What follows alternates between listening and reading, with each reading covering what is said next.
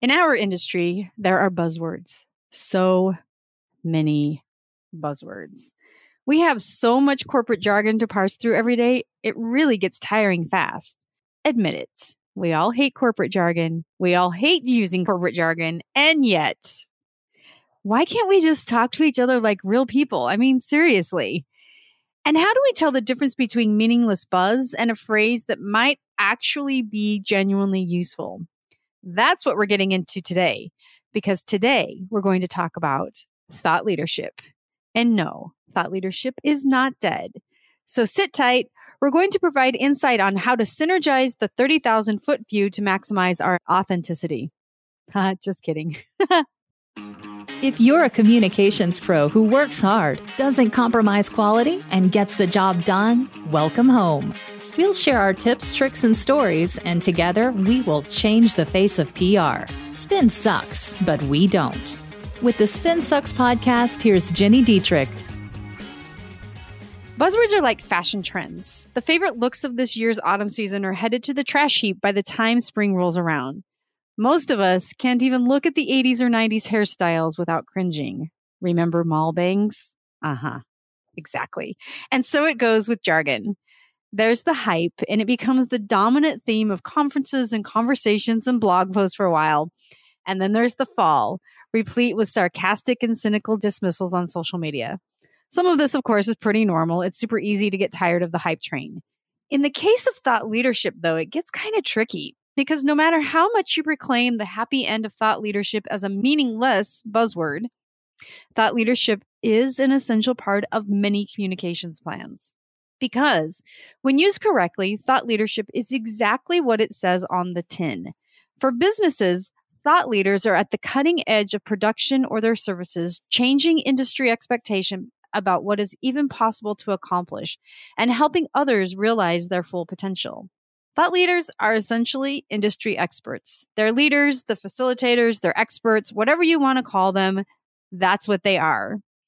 A little while ago on Spin Sucks, I asked the question Is it time to retire the phrase thought leadership? If so, what replaces it? It's a problem with how thought leaders apply the title to themselves. It's like calling yourself smart. It rubs people the wrong way. And I always say if you have to say you're smart, you're not. Right? If you have to say it yourself, it's really because nobody else would. And that's not good. So, how do we get thought leadership right? How do we stop contributing to the buzzword cycle? Before I tell you what I think, I wanted to share a few thoughts from a few of our listeners. We asked them who they considered a thought leader in their domain and the effect they had on their industry or domain. So I asked four questions. Who are the thought leaders you follow? Have they changed your mind about anything? What have they taught you? And what makes them a thought leader? Here we go. Greg Brooks said, these days, I'm paying attention to anyone interested in leading us. That is the big societal us, not the mm-hmm. PR industry. So, anyone interested in leading us back from the brink of tribal warfare. Poisonous fringe rhetoric has gone mainstream, first in our politics and increasingly in our everyday lives. And it affects our PR work because it erodes trust and devalues factfulness. New word, factfulness. Ha. Arthur Brooks of the American Enterprise Institute has many worthwhile things to say on this, as does Jonathan Haidt, Haidt, I'm not sure I'm saying that right, in his excellent book, The Righteous Mind. Smart Politics is trying to do the same thing, approaching it from the left. So you have The Righteous Mind on the right, I suppose, and Smart Politics on the left, and also Arthur Brooks of the American Enterprise Institute. He says, I know this is not a list of PR gurus, but we can't have PR unless we have civil communication. So this stuff matters. Factfulness is now a great word that we shall all use. Thank you, Greg Brooks. Christopher S. Penn said, My definition of thought leader, I don't sound anything like him, but here we go. My definition of thought leader is someone whose thinking changes how I lead. For that, I look to people who are doing well with what I'd like to be doing in data science, there's someone like Dr. Hilary Mason. In martial arts, that's my teacher's teacher, Stephen K. Hayes. In general business, some of the stuff published in interviews with Jeff Bezos is super interesting. In artificial intelligence, someone like Dr. Romer Rosales. Lots of people in there. So Dr. Hilary Mason, Stephen K. Hayes in martial arts, Jeff Bezos, and Dr. Romer Rosales. I hope I'm saying these correctly. Sallie Goetsch said, I dislike the term thought leader. So she agrees with the beginning of this podcast. I dislike the term thought leader so much that I never mentally apply it to people I follow, most of whom, if not personal friend, I follow for specific subject matter expertise, which is expertise, not leadership. If I were going to call anyone a thought leader, it would be someone who engages in really big picture, wider implications thinking. And while I've read a couple of articles of that sort in the past few months, I don't look up from the details enough to actively follow anyone. I would say that it's worth reading Morten Rand Hendriksen's articles about ethics in web design and why a list of thou shalt nots is no substitute for a framework for making decisions. Interesting. And agree. Thought leader, expert, industry expert, whatever we want to call them, agree it's very, very, very important. And then Carrie Morgan. I thought this was really good.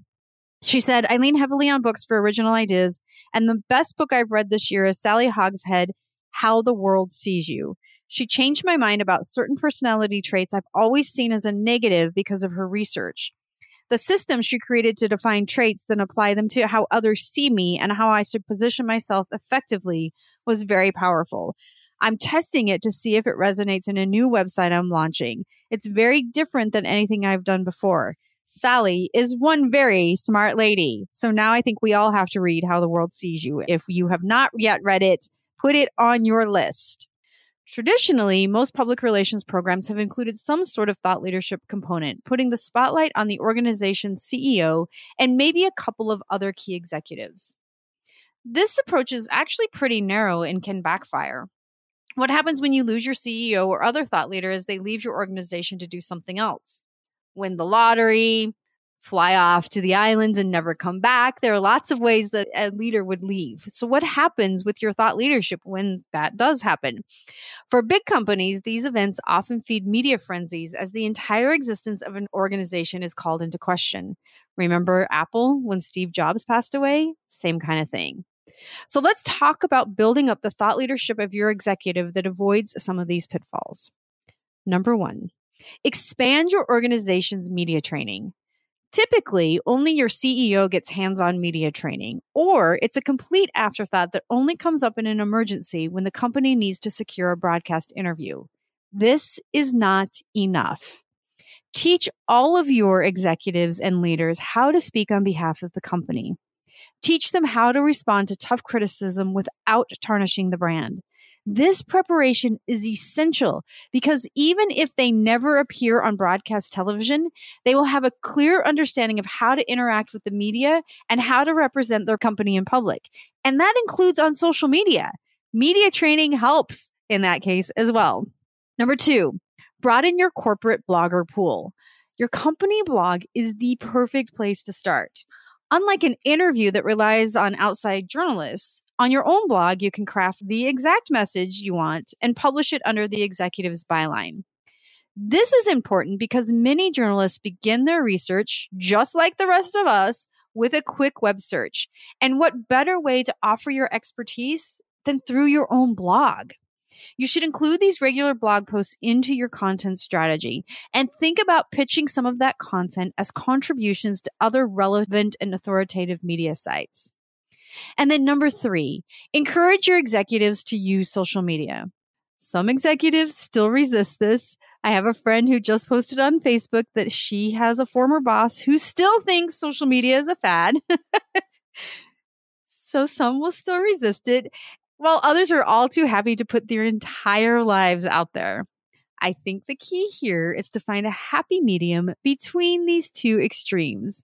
And proper media training will help as your executives will be better prepared to exist and engage on social in a way that strengthens your brand. Now back to buzzwords. I think the easiest way to build thought leadership is to actually do it.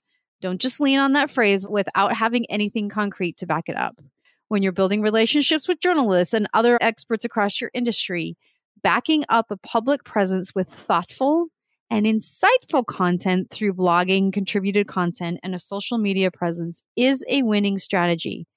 You don't even need to use the word phrase thought leadership to succeed at thought leadership. Show, don't tell. It's a cliche, but there's a reason it's a classic. So, what's your take on the thought leadership conversation? Am I completely wrong? Want to share your own take? There's a community for you to do that. Join us at spinsucks.com slash spin hyphen sucks hyphen community. That's spinsucks.com slash spin hyphen sucks hyphen community. Come join us. It's completely free. Thanks for listening, and I'll catch you next week on the Spin Sucks podcast. If you're ready to change the face of PR, make sure you subscribe to the Spin Sucks podcast. If you enjoyed this episode, leave us a rating and a review.